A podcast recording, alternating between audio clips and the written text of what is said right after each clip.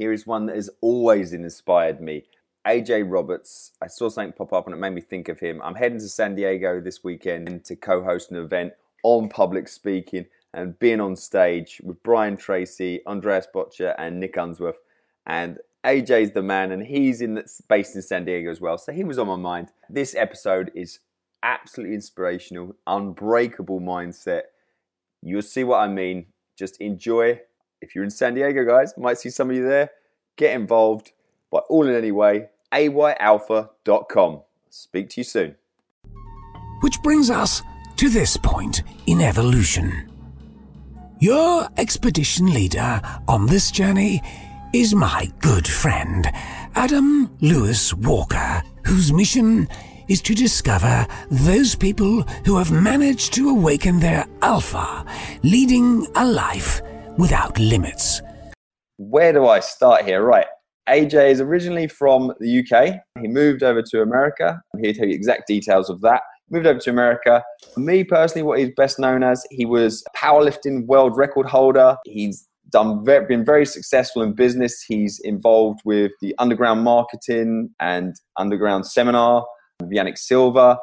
I mean, I really have to start picking things because he's done so well in so many areas. Recent, more recently, he's turned his back on the powerlifting and he really got into CrossFit.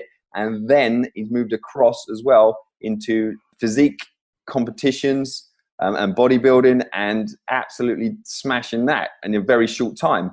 I've been lucky enough to bump into him at a few events just in passing, and then more recently, I managed to have a good old talk to him in the Shark Tank in uh, in Vegas, and hopefully that is why he's um, on my show today. We're going to have a little chat about just mindset and getting things.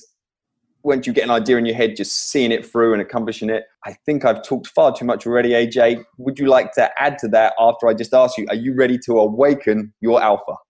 No, man, I think you covered the bases. We can get into anything deeper if we need to. But yeah, you know, I go 100 miles an hour and pretty much whatever I, I want to do, I do, and I do it to the best of my ability. I only know one speed, and that's full speed. And I kind of live by the, the motto of, uh, you know, what's the point in living if you're not living to your fullest? So, you know, that's that's how I've lived my life since I was young, and I'm not sure where it comes from but uh, I'm I'm very driven, and uh, I think that you know for most people they have dreams, but for me, dreams become goals, goals become you know action items, and and then that becomes reality. So it, it's been quite the journey, and I seem to be bouncing around, and I still seem to be bouncing around and figuring it all out, but you know, um, like I said, if, if I'm going to do something, I go all out. And whether it's right or wrong, um, I give it everything. When it comes to being the alpha, we could focus on body, we could focus on business, we could focus on balance. We could focus on belief mindset, which I think we're going to sort of lean towards, but we'll see where the interview takes us. Could we find out a little bit more about your alpha origin, your backstory? Because at the end of the day, you come from similar a, a similar area to me, and you're in California, down in San Diego. It's nice there. How did you come from here to there? Yeah, that's that's actually a great story. It's very strange. A lot of people when I go back and tell them because, um, you know, now being a bodybuilder and, and former powerlifter. You know, I was 320 pounds as a powerlifter and now walk around 250 pounds as a bodybuilder.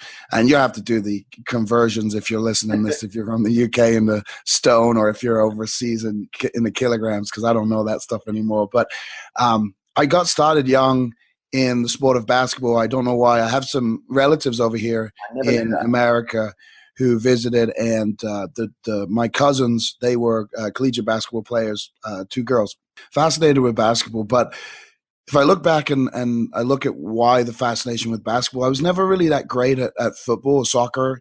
For me, I'm very calculated in what I do. I don't want to do something if I'm not going to be good at it. So, I, at a young age, I realized like I wasn't that great at at football, and I was always looking for something else to do.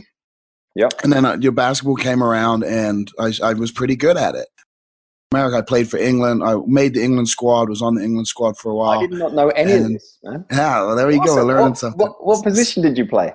So I moved. So at, at 12 years old, I was exactly the same height I am now. I was 5'11. Wow. So I moved from a, a five man all the way to the point guard when I moved to America, weightlifting was such an integrated part of sports. And I ended up in a really small town, Ione, Oregon. So most children were were f- three sport athletes, and I played uh, American football, football, uh, basketball, and then did track and field. And so I was a three sport athlete, but basketball was my passion. But the weightlifting came through that, and I didn't. I didn't. I grew up watching uh, strongman and and watching the world's strongest man on TV. It was I was a big fan of it. I was always fascinated by big muscle, and always wanted to be mus, you know, big and muscular. And I actually had when I lived in England, I bought a bench press and some some of those uh, clay weights, York York bench press. It was oh, in my bedroom with the, the sand in them. Yeah, yeah, and that was in my bedroom. And I, I had no idea what I was doing, but I would always lift. So while I wasn't able to play sports and stuff, I started assisting coaches. I guess water boy would, would be an appropriate title, but I essentially know, for for for, uh, for the football, you know, I was there part of the team. For basketball, I was there part of the team, but I, I was never shy in my opinion, and I almost was another coach on the team. was was a big passion of mine then.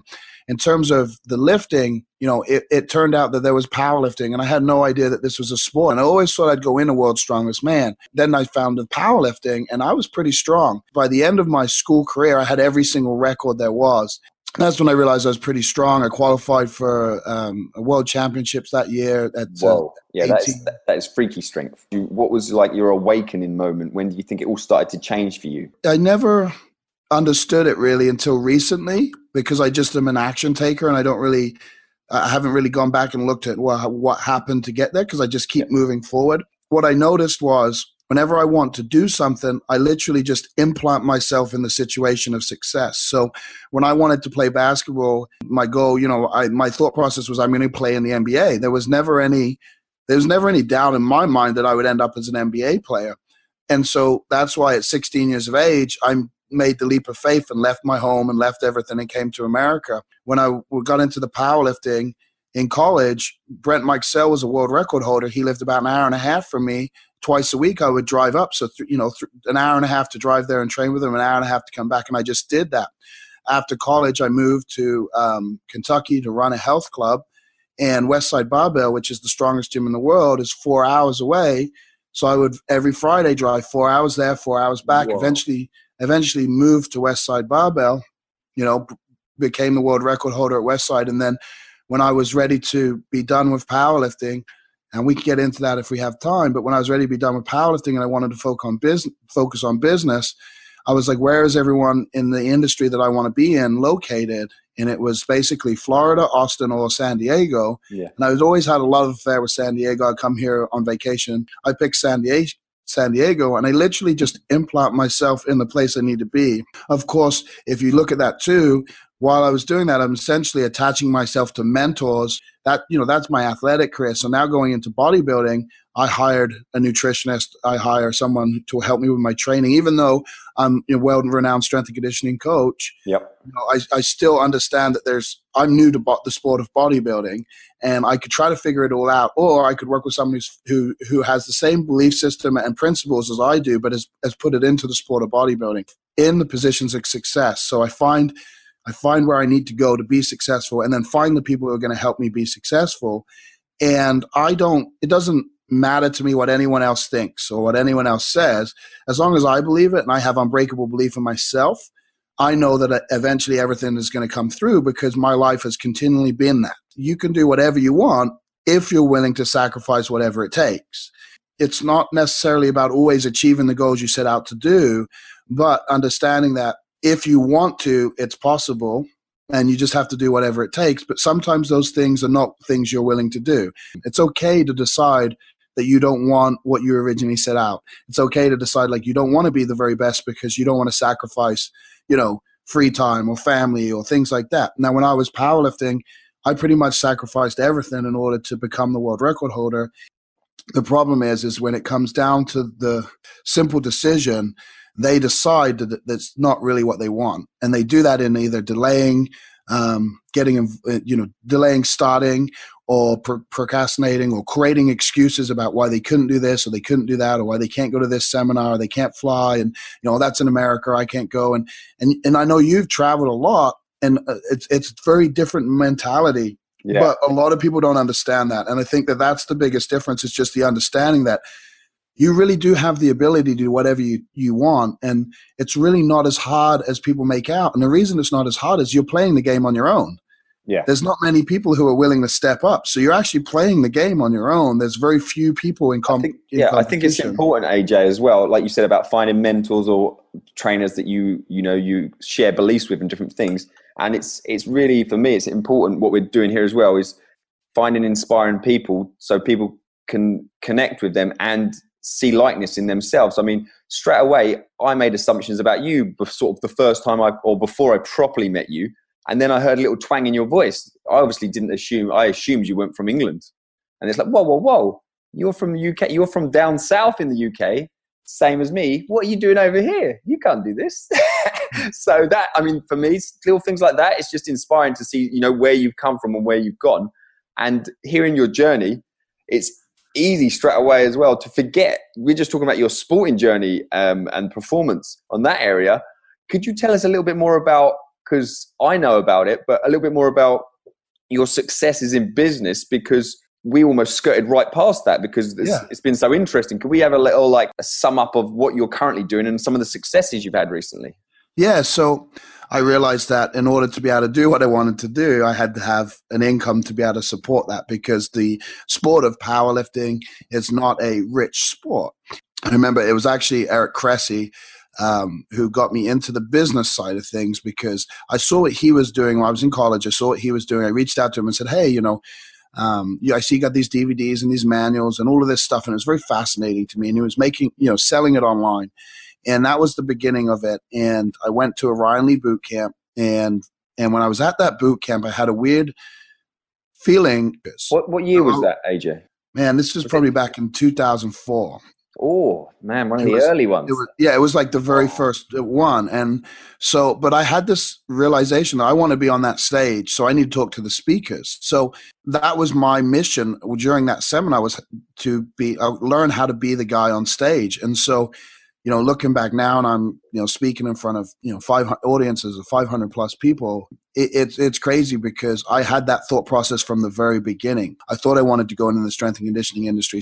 But when I found out the money they made and how, and, and how the, how it operates, it's very, you know, old boys club and it's who you know and you, you your job security is very, very yeah. thin in the collegiate sports yeah. over here head coach gets fired, strength and conditioning coach gets fired. And you're, so, de- you're definitely trading uh, hours for dollars as well. right. And so I looked at it, I said, you know what, I'm just going to go into the private sector and open a facility. I had a friend who had a, a kind of a, a, warehouse gym, training people out of there, but I wasn't doing very well. And then that led me to uh, Pat and Nick uh, of the Fitness Consulting Group. Instead, I ended up moving to Kentucky to run their health club. And I, I'm actually moved to run their personal training department. Within a few months, I was running the entire health club. But I was only there for a short period of time of eight months in the actual health club because when we were there, I started learning the marketing side of things. And then I started helping them with their fitness consulting group. And at first, it was just helping them get things online. I started as a tech. But after a while, the my marketing chops got in there, and we I started working with them on their marketing, and we were coming up with these uh, elaborate plans online, and we were making you know we were doing very very well um, and helping a lot of personal trainers, and that started to attract trainers who had businesses that needed help, and so we started to acquire other people's businesses. I left 2012 after I broke the uh, 2011 after I broke the world record, um, I decided I think it was more about wanting to uh, being an entrepreneur, wanting to do my own thing, yeah. and so I stepped away from them and started launching other fitness professionals. And, and bear in mind, this is all while I'm powerlifting. Yeah. Um, but I started launching other fitness professionals, uh, helping them launch their products online and things like that. And what I realized was that I was doing all this work and my income was dependent on how successful the launch was, but the workload was all the same. Yeah. It wasn't, there wasn't any difference in what I did. It was just difference in what I made. Uh, that's when I decided, you know what, I'm going to go into the industry that is making all, you know, I'm hearing about all these big launches and things like that. And so I said, well, I want to go right to the top. I don't want to work my way through it. I just want to leapfrog. Our Yoda question Who helped awaken your alpha? Um, I think Ryan Lee is really responsible for awakening the alpha. Yeah. I was always fascinated um, with success, and most people remember the show MTV Cribs, and I, I, I and I, and, and you know what it's like growing up in England. You do not see that stuff very often. Like you, you don't see the cars are one liter engine cars. You don't see like tanks driving around on the road. Yeah. And so that show that show in itself opened my eyes to things I'd never seen before. And it's funny, but that created a desire for, for wealth, or what I believe wealth was at the time. A lot of my thought process is is if someone else has already done it, then there's a way I can do it. If someone else can do it, why not me? Yeah. You know, the real the real scary thing is when you're doing the things that no one else. Money is just like anything else. It's easy to acquire, it's easy to lose. Just like a relationship, easy to have a relationship, easy to you lose a relationship. It's easy to be successful and it's easy to fail. It's easy to win, it's easy to lose. And I look at life and everything as a game. It's a, it's a game, and we're playing this game. And if you look at a championship team, and I always go back to sports because that's my passion. Yeah. But if you look at a championship team, very rarely do you have an undefeated season. If you can focus always on the end goal, then you'll be successful. If you don't have a destination in mind or you don't know where you're going, it, it doesn't matter what you do. It's like the uh, Alice in Wonderland. If, which way should I go? Or where do you want to get to? I don't know. It doesn't matter then. exactly. It, it's this belief system in my mind that it's, it's literally you can do what you can do anything you set your mind out to it.